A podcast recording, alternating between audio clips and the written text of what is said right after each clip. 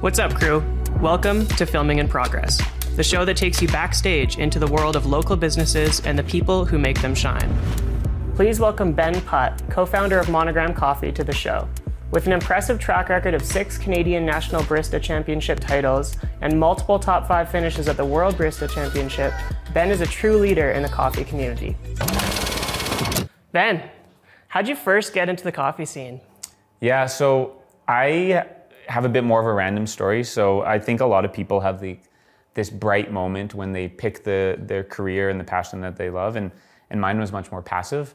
So like many people in high school, I needed a job, and so I started working at a, a second cup, and I was like okay at it. I didn't really like coffee, so I just like liked making coffee, and then I'm I'm so old that this is pre YouTube. Um, my boss one day came in and he he showed me this newspaper article that talked about latte art. It didn't show you how to do it. It didn't do anything. It just said that that someone could steam milk and pour the foam in such a way that it, it made a pattern. And I decided like this is the thing that I'm gonna do. And so I tried for like weeks and months. And I had like a, a pitcher that didn't even have a spout on it. And then eventually I, like, I had like a squiggle and it looked like a heart. And I had like a, a film camera. So I would, I would take a picture of it and I was so proud of it.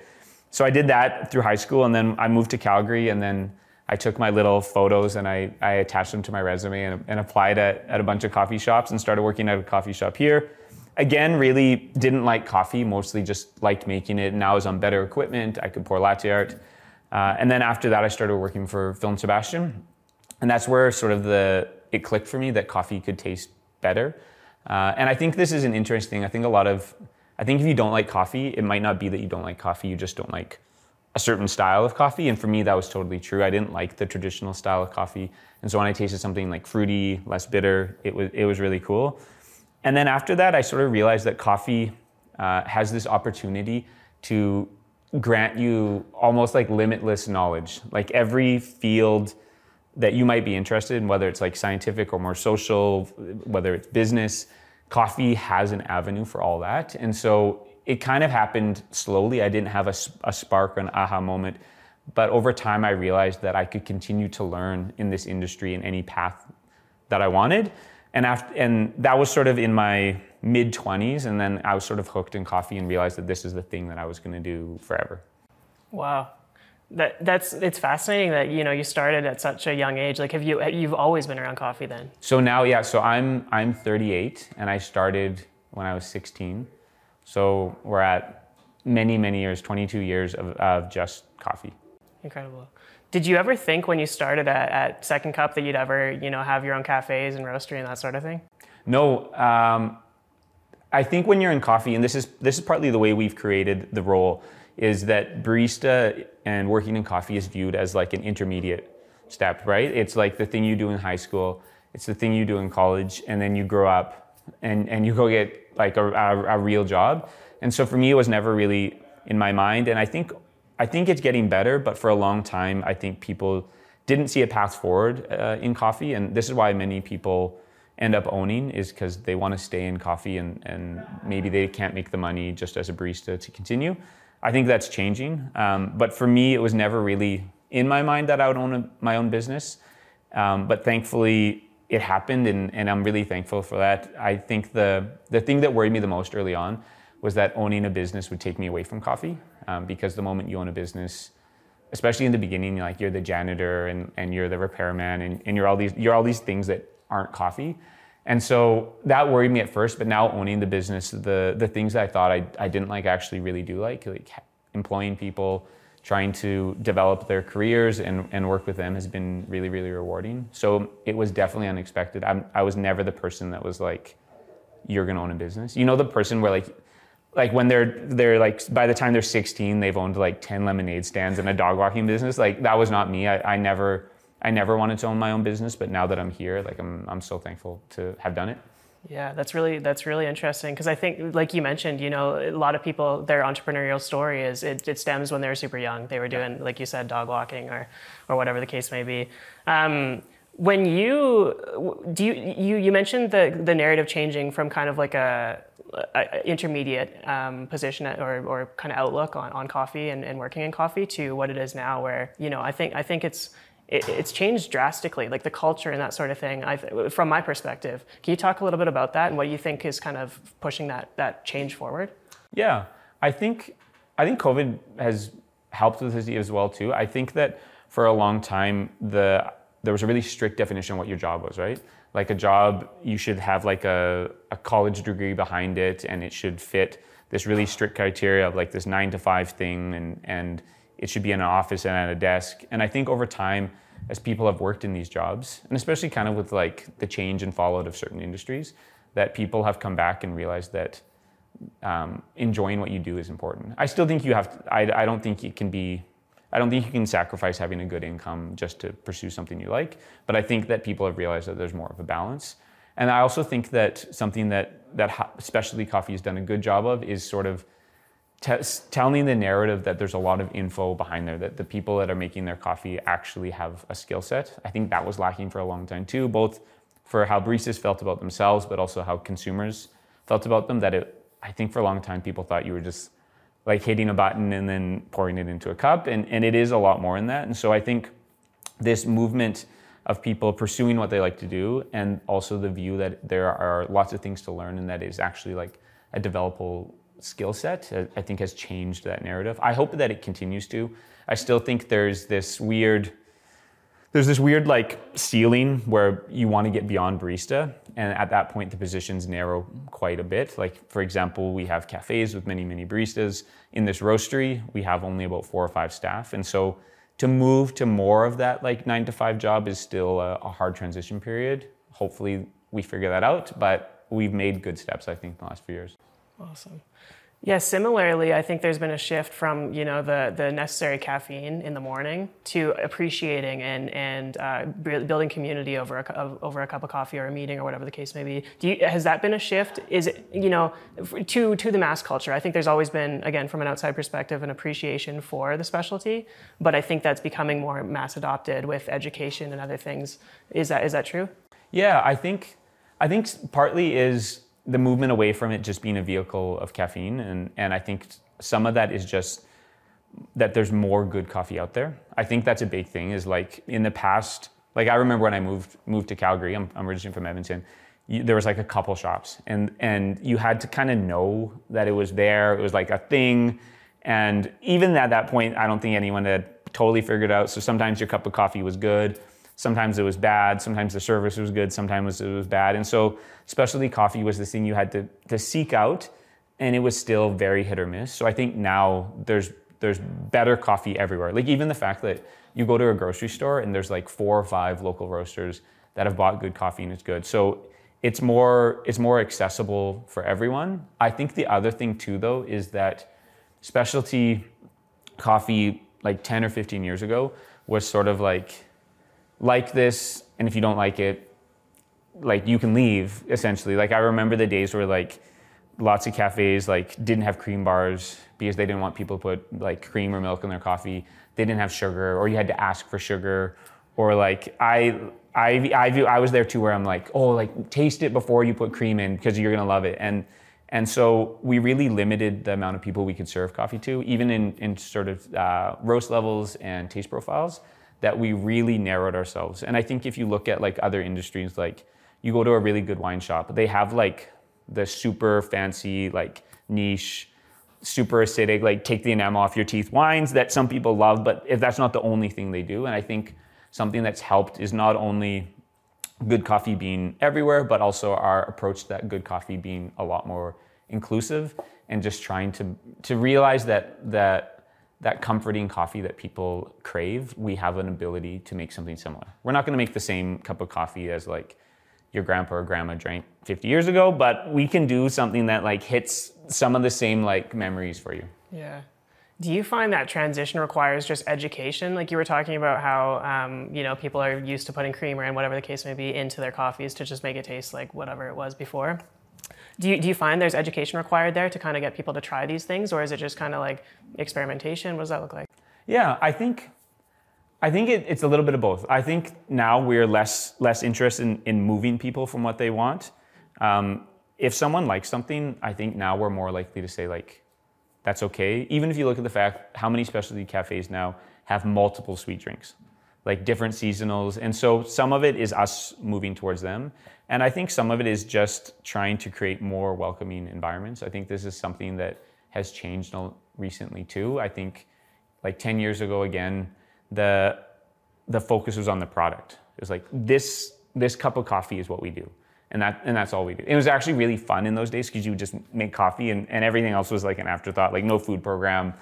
Like it was just like you just make coffee. And now I think cafes have realized that it can't just be product alone. It has to be the experience around it. And I think that's made it easier to have those conversations because suddenly we've set I would say not just Monogram, but so many cafes in Calgary have set it up that there's this warm, welcoming environment. And I think when you do that, there's a, a better level of trust. And you're also coming in. I think in the past, it was really easy to feel foolish when you came into a shop like that. Like it still happens to me. If I go into like a super niche store, whether like it's food or clothing or you know where you feel like an outsider and you don't want to ask a question because you don't want to you don't want to look like you don't know I think coffee did that for a long time, and I think we're doing a better job now. And it's easier to move someone if they don't feel embarrassed to ask a question or they don't feel ridiculed if you're trying to, to shift them a little bit. Yeah, yeah. You're talking about you know cafe surrounding and that sort of thing. I think that's so important in experience specifically.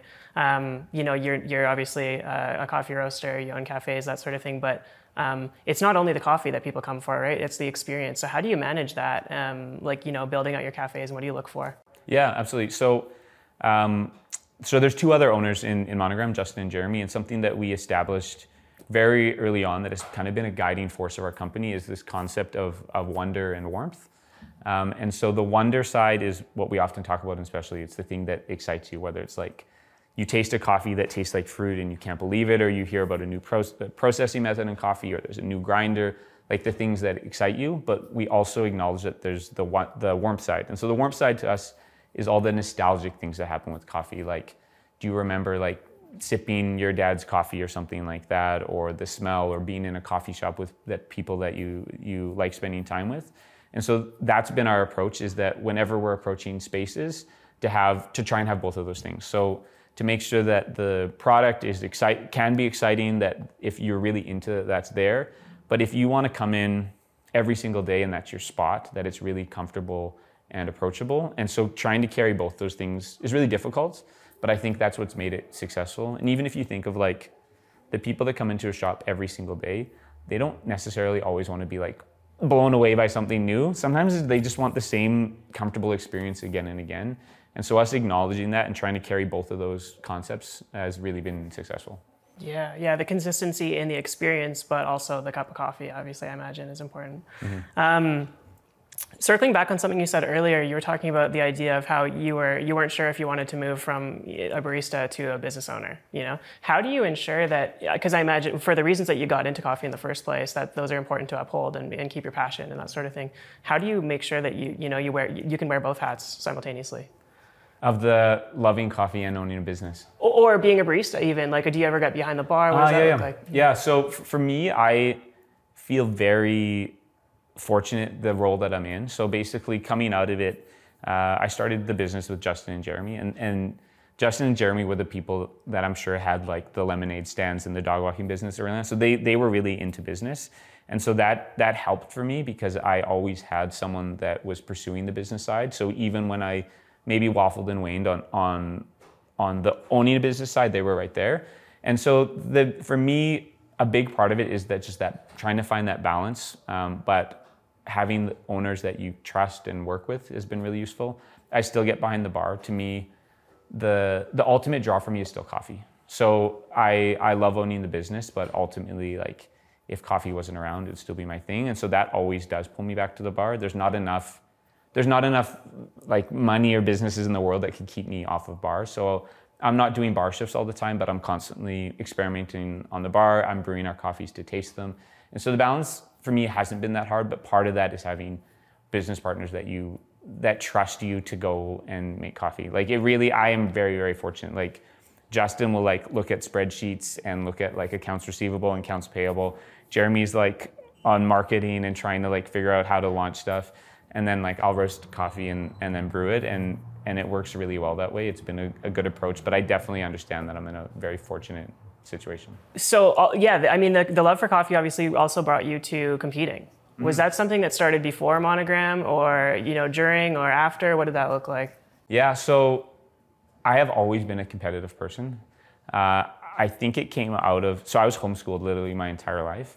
And I think out of that, I never, like, I look at my son, he's in school now, and, and he, like, he'll come back from something and he'll say, like, oh, I, I lost this race or this, this tug of war or something, and I won this one. And so, like, when you're really young, you, you learn how that competitiveness, and even in school, like, sometimes someone might get a better grade than you, someone might not. I think growing up homeschool, I never had that. So I came out not super competitive because I, I had never been used to like being in a ranking.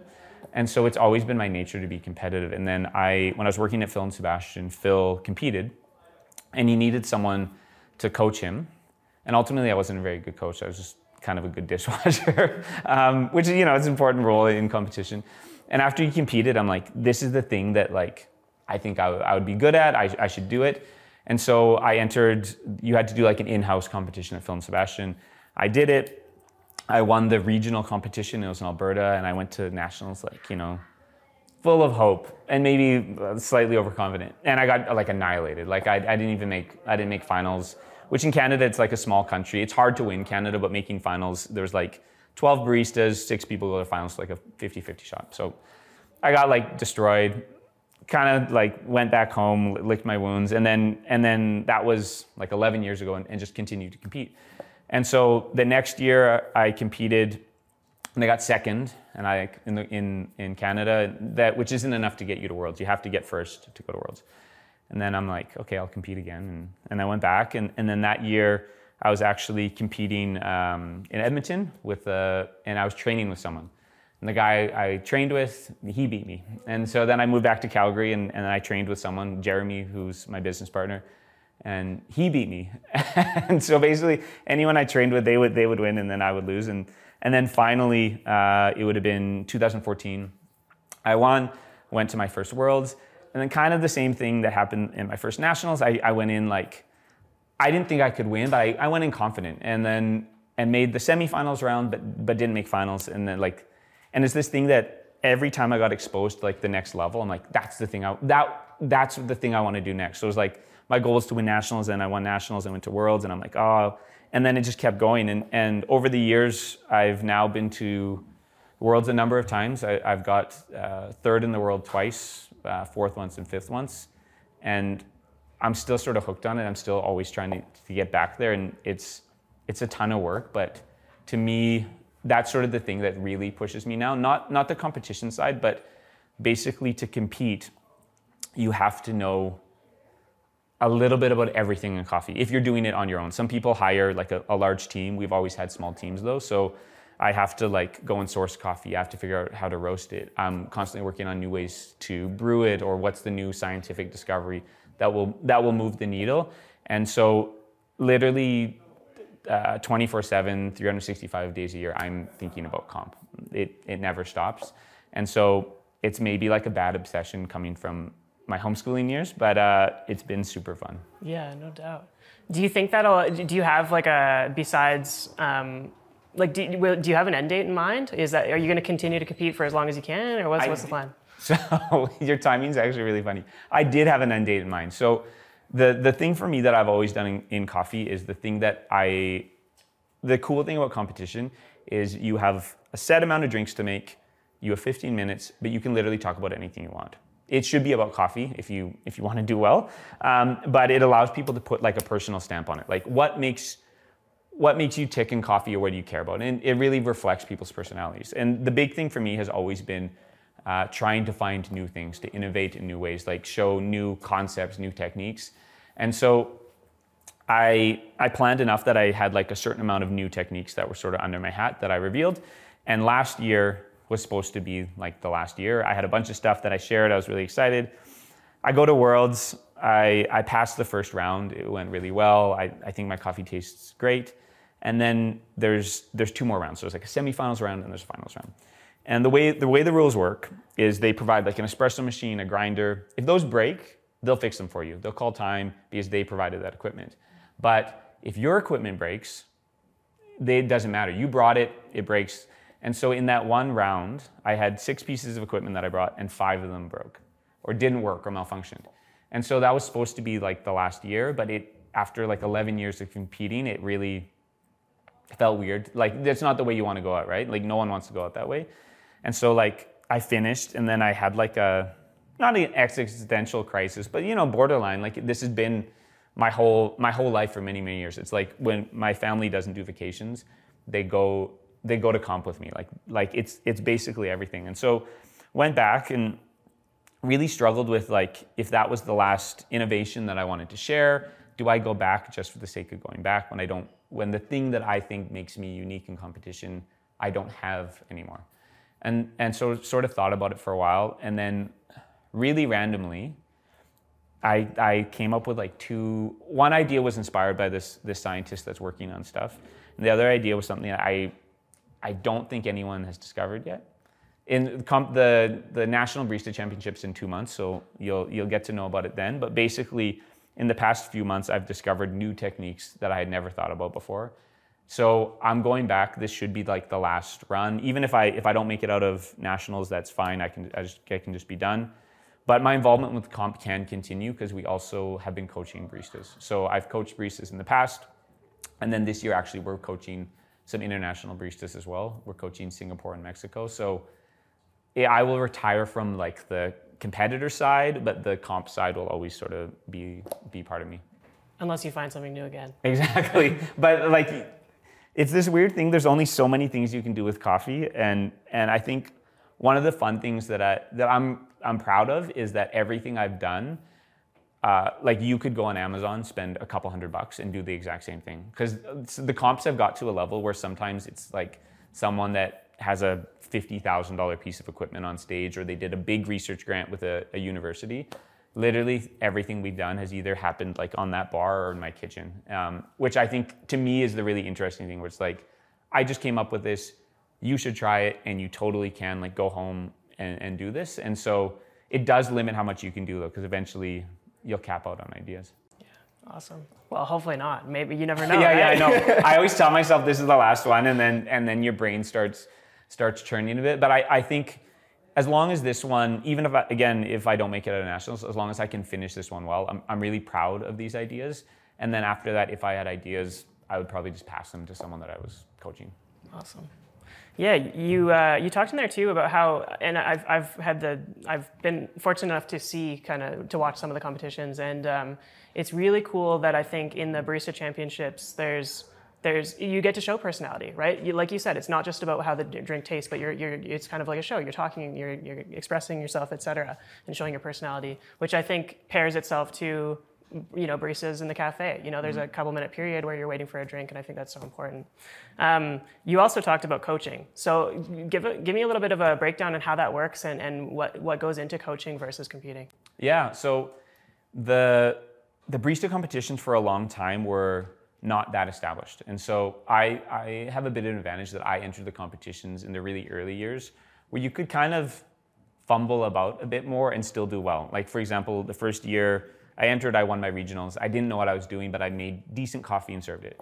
And now there are like there are massive rules documents. There's lots of like unknown rules that are that are in there but not really in there. And so it's a bit more of like an inside baseball game where you have to know the rules. And since that time, the competition also grown in in stature. So when you win, there's no monetary prize, but when you win, like you're talking about like consulting gigs, coaching, uh, endorsement. Like there's actually endorsements. Baristas aren't famous here, but if you go overseas, like you become quite a bit more famous. And so, and like the roaster, the farmer, there's a lot of, of stakes in the game if you can win. And so basically what happened before where it would be like one person competing, maybe like someone else is helping them has grown. So now there are actually teams. It's kind of like it's almost like F1 or something like where you have like a figurehead that's doing something, but you have a massive team that's helping you. So you might need a roaster or someone that sourced your coffee.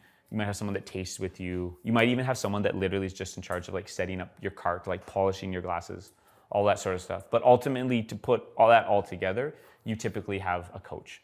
And a coach can take many roles. Maybe they are more just like you're, for me, I'm like quite disorganized. And so Uh, the person that's coached me in recent years is Jill. She works for, for Monogram. Like she's like a great taster, really great ideas, but also like she can focus focus me. But what's really taken off is this this coach that can f- fill the gaps in where your skill set might might lack or things you need support with, or they have a lot of experience. But what's happened is it's become like a global phenomenon that there are these people in the world that you know are like the coach that you hire that will train you, that will help you put your best foot forward. A big thing too is each country only gets to send one person. So a lot of these competitors, when they go to Worlds, like for me, it took five years to get to Worlds. Some people, it took 10 years before they get to Worlds. So when they get that chance, they want to hire someone that will guide them through that experience because also the change from nationals to worlds is huge. I, I compare it to like currency conversion. Like what scores really well in Canada with our dollar might not do as well. Like something that you think you serve a really good espresso here, a coach might taste it and be like, this is good for Canada, but on the world stage, you need to adjust and adapt. And so when you hire a coach, a good coach will help you translate that to the world stage and they know sort of the ins and outs. But it's actually become like a full industry. There are people where a large we mostly do it just as it, we care about it and it's interesting, but there are people that it's a large amount of their, their income. Um, Canada is actually really unique that we're coaching people, but Rosso is also coaching people as well. Uh, Cole is a multiple champion in Canada. He's done really well at Worlds. And then uh, this last year, he actually coached the, the person that won Worlds. And so, super proud that Canada's like, we're good competitors and we're also good coaches, but it's this really it's a really fun way you can be involved in competition, um, and it's such a, a critical role.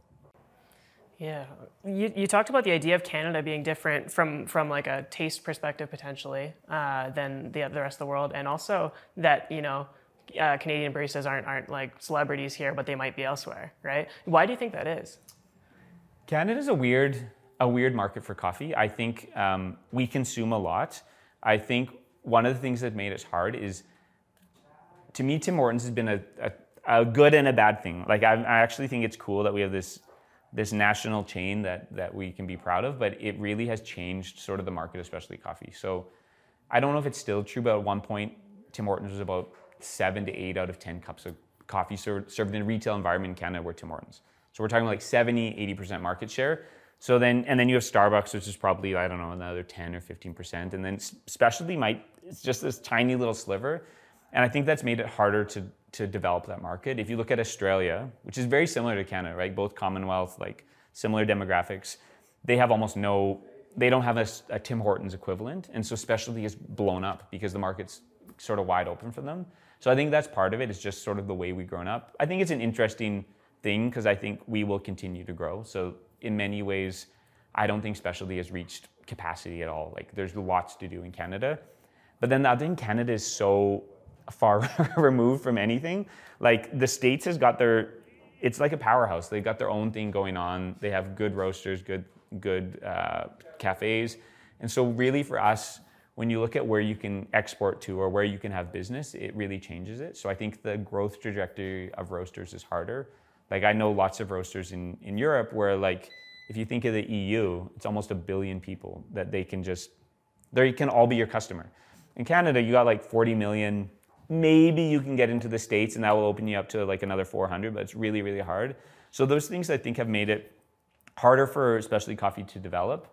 But I think that it's also, I think, created a challenge for people where this smaller market, like especially if you look at Calgary, there are great roasters and great baristas here. And I think that it's this close contact with them has made us better because everyone's sort of pushing forward and you know you know everyone in specialty coffee in Canada. And it, I think it it's both like our strength and our weakness a little bit. Yeah, t- totally. I see it. I, I, find it fascinating that you know we're we're a small, not a small competitor because you know we're we're on the world stage all the time, like yeah. you mentioned, but um, a small population compared to the rest of the world. But here we are, you know, getting first, second, third, coaching first, all these different things, right? It's super fascinating. Um, I'm curious, what, what, what made you take the step from, from working in coffee to saying, I'm, I'm going to do that on my own or with, sorry, with my business partners? Yeah, so f- for me, it was not a light decision because obviously when you, when you start a business, you take on a ton of risk because if you're, if you want to switch careers and you just work for a shop, that's one thing.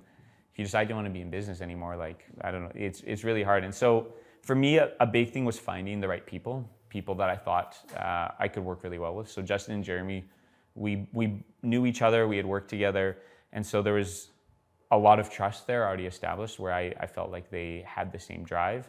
A big thing for me was I think the longer you work in any field, you start to develop your own opinions, your own vision for what you think, whatever you care about could be or should be. And I at that point we had all sort of landed on the same sort of values on especially that wonder warm thing that of what coffee could be and eventually you should just go and do that i think especially if you have like a, a, a concrete vision and we are still in that and i think we're still in a bit of that stage where to to actually have a a career with some longevity, you either have to find the larger larger companies where you can sort of move up and be like a green buyer or a roaster or like a manager, and that works well, or you have to do this, or you have to go and start a shop. And and I think this was about 10 years ago. We're coming up on 10 years uh, this fall. 10 years ago, it was still in that that phase where it's like you either need to find the next thing, or or stunt your career a little bit or go start your own thing. And, and so we that's sort of where we landed. So it was a bit of like a bit of dreaming and, and desire and a little bit of practicality, which I think is probably a good mix. I don't think you want all of one or all of the other. Right, right. Yeah, and probably a, a, leg of competition too, right? You're, you're, you, you said you've been competitive since you were young, and, and just being able to make something better every day. Yeah, I, I think putting your own stamp on it is a huge thing. I also think anyone going into business, I, I don't know how to have done it without partners. Um, and not just not just workload, not just like like balancing it, but a huge thing I think that has kept us on the rails is the early days where you're like terrified and unsure. You have someone that's like equally terrified. And so I think that really bonded us together. I don't think when you first start a business, my experience was that everyone I think people see something in you that you might not see. So when I went and started a business, all my friends and my immediate family and, and my wife, they're like, "Oh, you're going to do great," and I'm like, "Well, who, who like who knows?" And and so I think having partners is nice because they share the exact same experience with you, and you can grow and build together. And I think it would have been really hard if I had been alone and alone processing all these emotions that are really unique to starting a business without having them along and also kind of terrified. Yeah, yeah, finding comfort and discomfort together, right? Because you're experiencing the same, and and the complementing skill sets, I imagine too, right? Like that part's been huge. Yeah, yeah. So like, we didn't really know this early on. This is the other thing I think. Like, you think you know know someone because I had known them for years, but then you don't really know someone until like you own a business together. And and but what really emerged out of it is those skill sets. So we all shared a common a common love of coffee. But as time has gone on, we've really realized that the thankfully, like the three of us all sort of in, uh, enjoy different parts of the business. So Justin really likes building businesses. He cares about like starting projects and executing things. Um, he's he's good with negotiating and all that. These are all things I like. I I can do them. I hate doing them.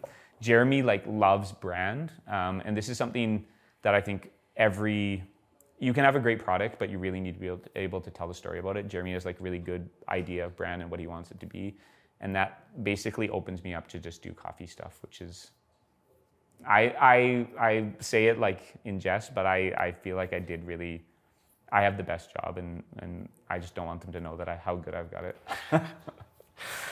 uh, it, having three founders can is obviously a blessing, but it can it, has it ever been a curse as well? Like whether maybe disagreements from a vision perspective or anything like that? Yeah, I think we got lucky. So I think I've seen lots of times where you have three founders and two of them are, are closer.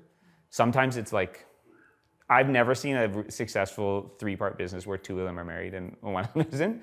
So maybe that's a warning to everyone. Maybe they're out there, but I think I think if if two of them are, are quite a bit closer, you never know. Did the meeting you just have end? Especially if, if they're if they're a couple, the meeting that you just had between the three of you, it, it didn't end. They they went home and it continued. And so I think one of the advantages with three is that we all are equal friends. So like we're very very close. We're not like constantly together, but we we are at the same sort of friendship level. So I never feel like if I disagree with Justin or Jeremy that they're gonna gang up. Uh, having three has also been amazing in that there is never uh, a deadlock. So if things get like really, we can't decide on something, we just put it to a vote. You never feel like and you typically you win about 66% of the time. Like it really has worked out that way for thankfully. So I never feel like if there's something I really care about, we vote and I lose. I don't worry about it as much because I'm like, you know what, maybe the next vote will be on my side. So having three, I think, has been easier than if it was two because there's always just, if we don't agree on something, it goes to a vote and it's just done. And so it's less debating, less argument. But I think the key, that key piece is like three makes it easy to vote and three where like all the members have a similar relationship. Mm-hmm, mm-hmm. Yeah, you mentioned trust too, which is a key key key for any relationship really, but especially between three. But I love that. I love that about three. Um, you often uh, often hear a lot more complications with more people involved, but I think that sounds like a perfect. I think three is the magic number. Yeah. Like two, you're just gonna battle battle.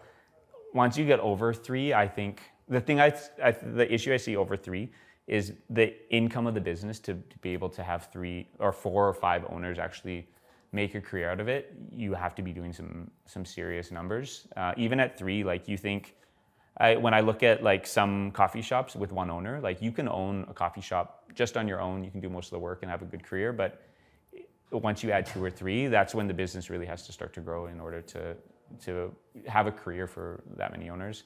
Four or five owners, it's, it's going to take a lot of revenue. Yeah, yeah, for sure. Um, speaking to uh, sourcing, you touched a, a little bit on there. I think you know it's come to the forefront that there's there's a lot there's a lot of ethical concerns with sourcing in the past with coffee, and obviously a lot of specialties are, are kind of flipping that script. Talk to me about kind of your um, uh, what you look for when you're you're looking for partners and you're sourcing beans, that sort of thing. Yeah, I think that this might be the hardest part of it, and not just the quality, not just the quality thing, but the the transparency side of it because specialty no one has totally figured it out yet.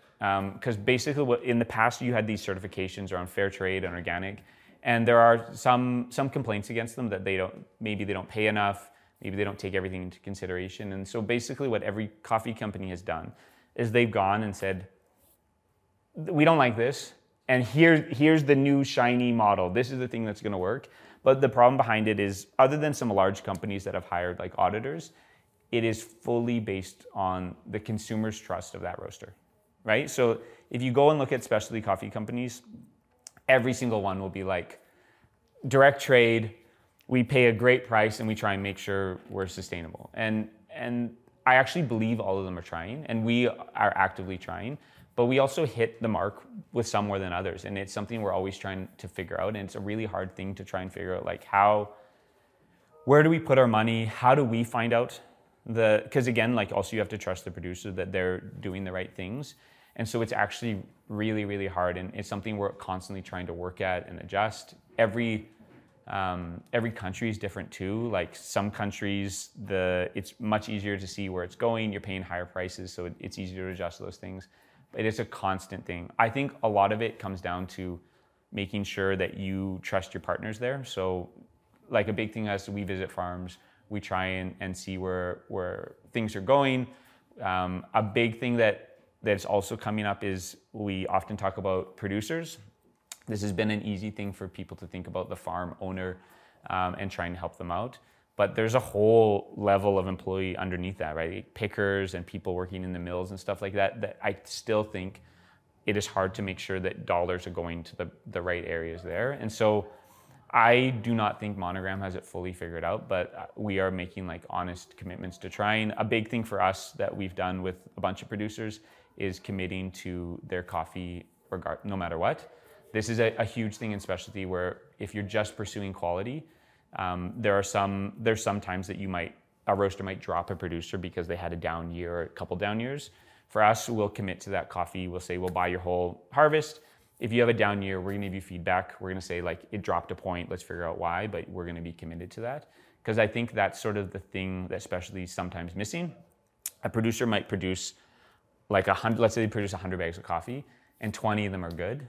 The other 80, they're not to get a great price for. So, to me, specialty long story short, I think we're in this weird phase where like specialty is identified and consumers are, have identified, which I think is great that we need to have more transparency. We need to care about like the sustainability of how we produce coffee. We need to make sure that everyone in the value chain is taken care of. but especially hasn't figured out how to do that in a way that it's actually verifiable. Um, especially too, everyone's adopted the same language, and so for consumers, I think the key is like try and find roasters that you trust. It's a hard thing to do. Like you can ask some pointed questions, but it really is going to come down to to what they say. Even like a lot of the dollar figure stuff that they post, when it's like we paid this much more than the market. Sometimes the market's really low, and so that that number may or may not mean much. Is there a, a middleman in in the in there that's taking some of that? And then it also comes down to like trusting the people that are importing it and making sure. So it is. Uh, if anyone says they have it figured out, I probably don't believe them. But if someone says they're making an honest try, then I, I do think they're they're probably headed in the right direction. Yeah, fair enough. So, so it's really up to the the the producer and the the coffee company to kind of, you know, run that narrative narrative as far as transparency is concerned, but also the consumer to do their due diligence and maybe just not trust what's on the bag. Or yeah, like I don't. I always try and put myself in a consumer's shoes to figure out like how to actually verify that. So something that we're doing, trying to do more, is um, so there's a coffee we just bought in Bolivia where we actually get to see the full contract. So we we can vouch from here all the way back to the producer, and this is a smallholder producer where they actually they are the picker as well. So the the in terms of like where it sits in the chain, they're at the bottom of the chain. We can actually fully see that one. So we're the movement has gotten better. For a long time, that sort of transparency was really hard to get because you know it is you think of a business and, and i think this is fairly unique to coffee where people actually want to see your full co- cost of goods like, and some clothing companies have done that, but no other comp- other businesses. You don't actually expect like, oh, I just bought a car. Tell me like what each part cost. I'm going to add it all up, and and I'll know what the value is. Like, it's this unique thing I think in in in in uh, products that have like a sense of place, where like this is from this person in this place. That's when we want to see that. And so it's this it's this unique thing where I think people some businesses are still really unfamiliar with like oh you actually want to see what I paid for it. And they're worried that you might say, oh, I don't want to pay that much. But sometimes when we ask like, what did we you pay for it? It's just like, okay, I understand why why it costs this much. I'm, I'm fine paying that. So on the coffee side, it's getting better. On the consumer side, I still think it's tricky. So like it it could be a big one. There's one way that guaranteed that you know it's not that ethical is if it's really cheap. Like like to be honest, if the coffee is really cheap, you can't like the money could go many many places. You could have like a good price for coffee and maybe it doesn't go to like people. But if you don't have a good price for coffee you know that it didn't go anywhere. So i think what part of it is just paying good prices for coffee that will usually move in the right direction. I think um, smaller local roasters i think especially in calgary the the people here that are roasting coffee and saying that they're doing sustainable things uh, like i'm more than happy to vouch for all of them that they are i know that they're doing the right things and trying the right things so I think, especially on the local side, I think it's easier to sort of vet that out. But I do think it's hard. I think this is all all products now. Like if you read about like a big one for me is like uh, they say that like lots of olive oil actually doesn't contain like full olive oil. It's like a mixture of a lot. And I always wonder when I buy a bottle, like how do I know? And the answer sometimes is you don't. And you and so this this trust thing is really huge. But I do think that Calgary and, and a lot of Canada, the, the companies that are roasting coffee are doing a good job and, and trying. But I only say that because I'm I'm behind the curtain a bit and I can see it. And so I, I don't actually have easy answers for consumers.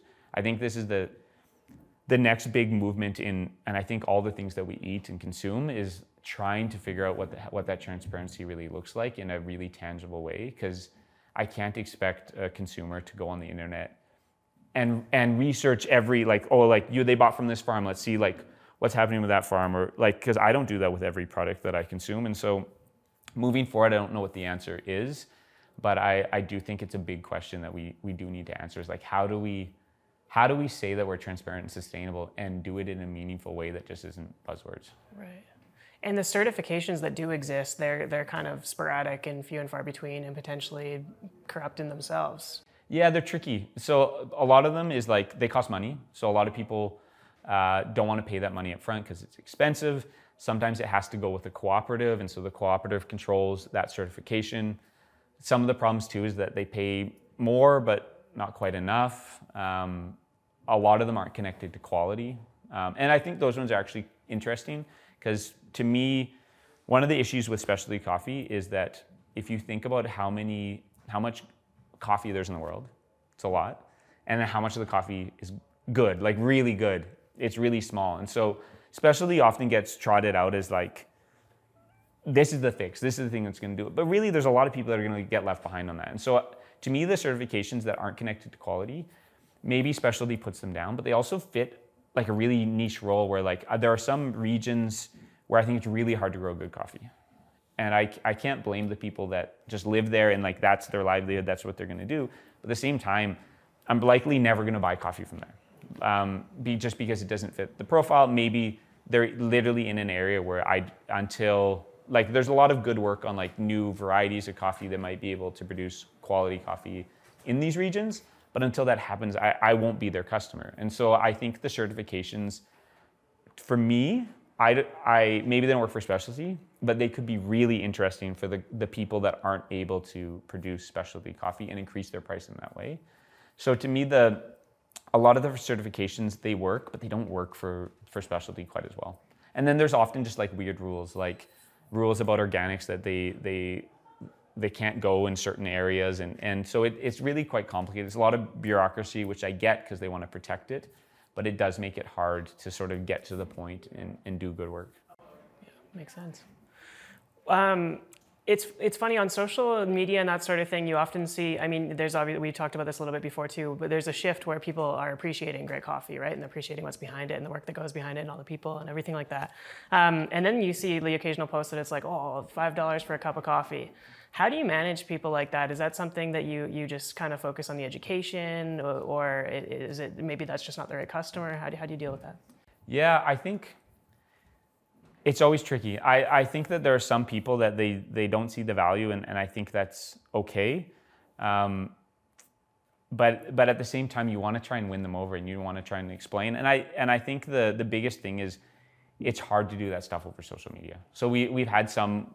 It has it's been a long time now, but we had a post once where someone's like, "How can you pay for this much for coffee? It's ridiculous.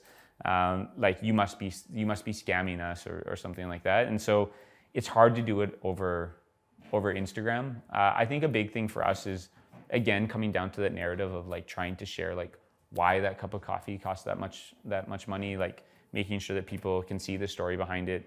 I even think when people I think it's better now, but for a long time I don't think people realized how much manual labor goes into coffee. That when you drink coffee, like if it's high quality coffee, it's probably picked by hand.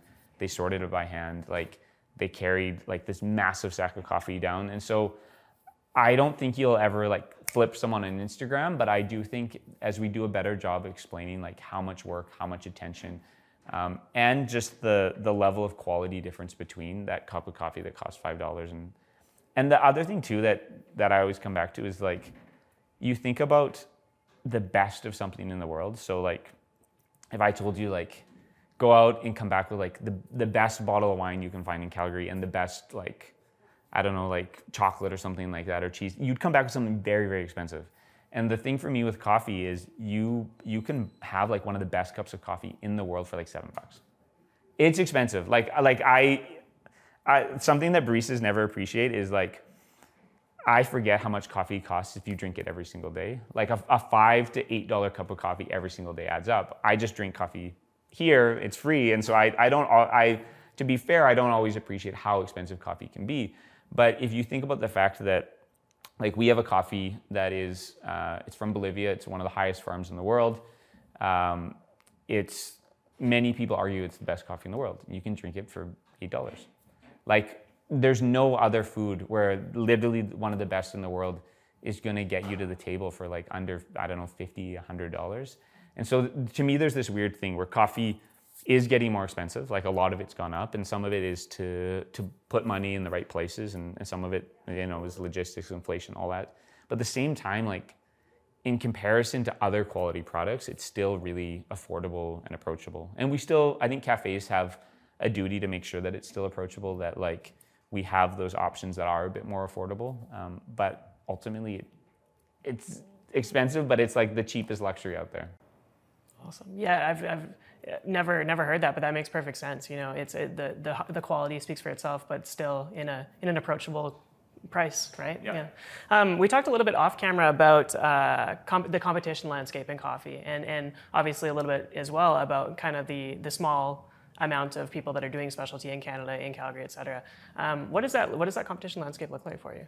Yeah, I think it's sort of, especially in Calgary, it's kind of the secret sauce a bit. So if you look at the historically, like using competition, like the barista competition as a metric, since uh, 2014, maybe yeah, 2014, every barista champion is from Calgary. Every Canadian barista champion, and it, it it's been me a handful of times. It's been Cole a handful of times. It's it's been Jill, and I think really what comes out of that is you have these these groups of roasteries. So you have like Phil and Sebastian, Rosso, Fratello, Hide and Seek. Um, you have these, and there's a whole bunch of others.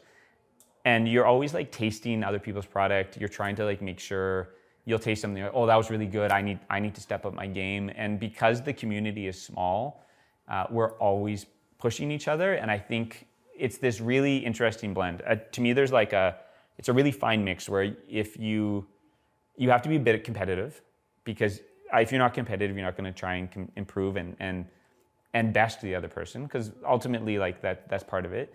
But if you're but you also have to be friendly right? Like you want to to me coffee has this interesting mix of competition and community that we're always trying to find the balance of. Um, like we spoke earlier.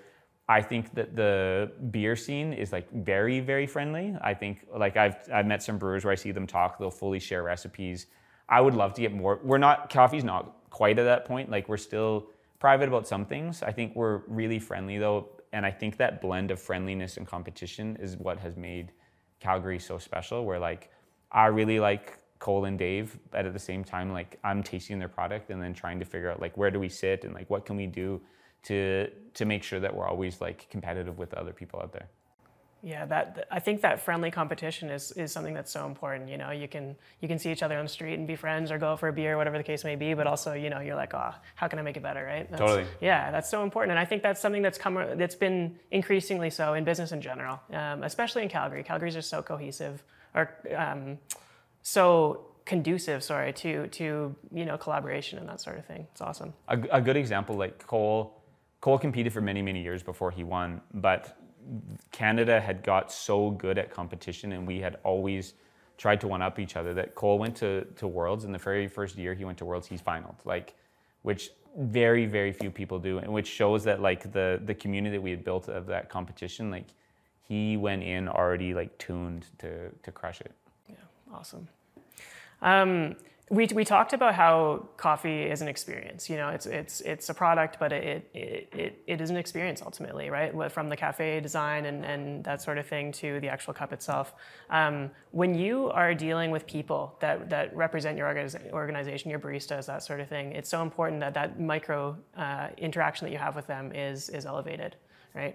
How do you attract great people?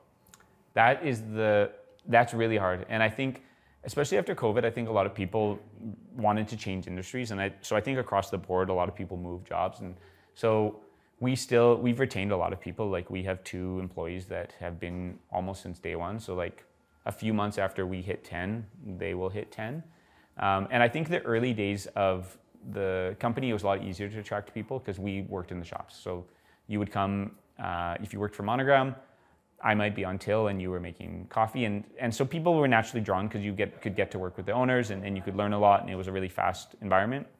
I think the, the key for us now is trying to create, I think the cafes are not just created for the customer experience, they're created for the, the barista's experience.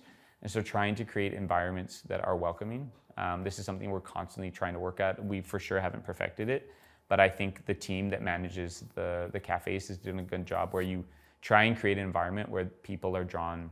Like if you have if you have all friendly baristas that are maybe they're not extroverts, but they make a conscious effort to be kind and attentive, and someone comes in and they're looking for a job, that's a place they're going to want to work. And and I think especially when I look at the old style of cafes, it was like kind of uptight like hipster dudes that thought they knew everything and what kind of person did that attract uptight to do is that think they and so I think this is the hard thing with culture. So the moment it goes off the rails, it, that cycle will will perpetuate itself because you've headed that direction. Those are the type of people you'll attract. But on the flip side, if you can if you can correct your culture, and this is something we're constantly working on, it will also sort of self-replicate. That if if you have good people, they will attract other good people. Um, but uh, the other thing that I find really hard, and, and we're constantly trying to find the needle on, is to find that balance between like working in coffee, you have to have a passion and love for coffee, but you also have to have a passion and love for people. And this is the thing we've constantly debated and, and sometimes argued about is which, which one do you favor? Because sometimes you have to make that call. And for a long time, you'll see a lot of owners say, you can you can teach coffee but you can't teach like kindness and i agree with i agree with they can't teach like that kindness part but sometimes i also feel like you can't always teach coffee where like do you have to care about coffee? I, if you don't care about coffee and like you've been exposed to specialty you you've seen the chain you know what what we're trying to do and it's still not your thing then it, it never will be. And so this is the thing i think we're constantly trying to figure out is where is that needle lie and when you meet someone you're trying to figure out like how much of this each strength that you have. And you don't have to have you don't have to be perfect. Like we i think i think another thing in businesses that has changed is the idea especially in coffee like maybe other industries were ahead of us where we realize that you might not be fully formed. Where like like i think this is one of our our our values is stewardship. And so trying to realize that if you take someone they might not be perfect. They might have to learn things and and trying to work with them. So a big thing that has changed for us especially as we've grown in the past you would get a barista that had experience and they kind of knew the game and they could they had a great skill set and you didn't have to work on them much. And i think now because we have more cafes because there's there's lots of shops where baristas can work, and a lot of our baristas are now not behind the bar anymore. That the idea of developing and stewarding people is more important. So it, it's not always finding that perfect employee. It's finding like the person you see potential in, and you can work with them and, and bring them up. Love it. Love it. And that probably mitigates your issue that you talked about earlier, which which is kind of the transition aspect, right? If you if you're willing to put in the time and coach this person and help them up through the industry, then it's going to be long term as well. Yeah. Um, it's clear that you're passionate about both coffee, why you started, and that sort of thing, and people. I'm curious as to where your fulfillment comes from on a daily basis and what you do. Oh, that's a great question. It comes from from many many forms. I I think the so again like not wanting to own a business because the the people side sort of intimidated me. It has become more of a a constant joy for me. I think managing people is really hard because you can definitely screw up. And if you screw up, like you you legitimately hurt people. They you might have the best intentions, but you might so there's a ton of risk there. But I think like right now we have a, a team, our leadership team's in the office right now having a meeting. Getting to hang out with those people is like really, really meaningful and rewarding, and I find that huge. Um, I'm in I'm a bit interesting in the sense that I actually don't drink coffee every day. So for me, the the rewarding coffee side is when I find like a perfect cup of coffee. And so like that is also really inspiring to me. And then the bigger thing too is like this community here that I'm really proud of that we've built. I feel it globally too. So I travel a lot for for competitions and consulting and buying, and I've really created uh, a network of friends of people that I really care about. And so I never really thought that would happen. That like I would have a community of people in a company that I own, but then a global community of people that like know my family and know my kids and, and I message and talk to every day. And so the things that have really been rewarding for me is the coffee side for sure, but like there's something about like human connection that I, I don't really think you can top. Awesome. So you've got you've got the Canadian Championships coming up, correct? What else is next? What's what's coming up? This this is a, a whirlwind year. Again, we, we were talking earlier, and I started adding up the days that I might be gone before July, and I got to 50, and then I'm like, okay, I need to figure out what I'm going to chop to so my kids still remember my name. Um, so uh, in two weeks is actually the brewing competition. So there's like a there's a bunch of different competitions in coffee. There's uh, the ones that Canada does a lot is barista, which is like espresso based drinks, but there's also filter brewing. So again, I came I have an idea of something I want to share. So I'm going to do Brewers Cup. So that's in two weeks in Vancouver. And then after that, I'll go to Panama to source coffees. March is barista. And so if I do well and I win barista, then I would have to start planning to go to Worlds and, and figure all that out. Sometime between March and May, which is Worlds, the Jill will visit one of the people we're coaching. I'll visit the other one. There's a there's a big coffee show in the states that I have to attend. Think there's some other ones. I also I also play music on the side, so there's a few there's a few gigs in there. So there there is a lot to do between now. I basically worked out between now and June, like beginning of June. There's at least a couple trips every single month, so it's kind of wild. And then June I get a breather, and then July is Stampede, and I actually play in like a country band. So half of July is gone, and so July and August is is where I'll sleep. No doubt. You're, gonna, you're probably going to need that. It's going to be a wild one. It's good I work in coffee, you know? yeah, absolutely. Right on. Um, where can we send people to follow along? Yeah. So there's the, the both Monogram and myself are uh, on Instagram. So Monogram is Monogram Co. I'm Benjamin Put uh, on Instagram. That's typically where I spend most of my time. Facebook has gotten too weird, so. um, but mostly on our socials is the biggest thing. Uh, and then you might see me pop up on other people's feeds as I start to coach and compete.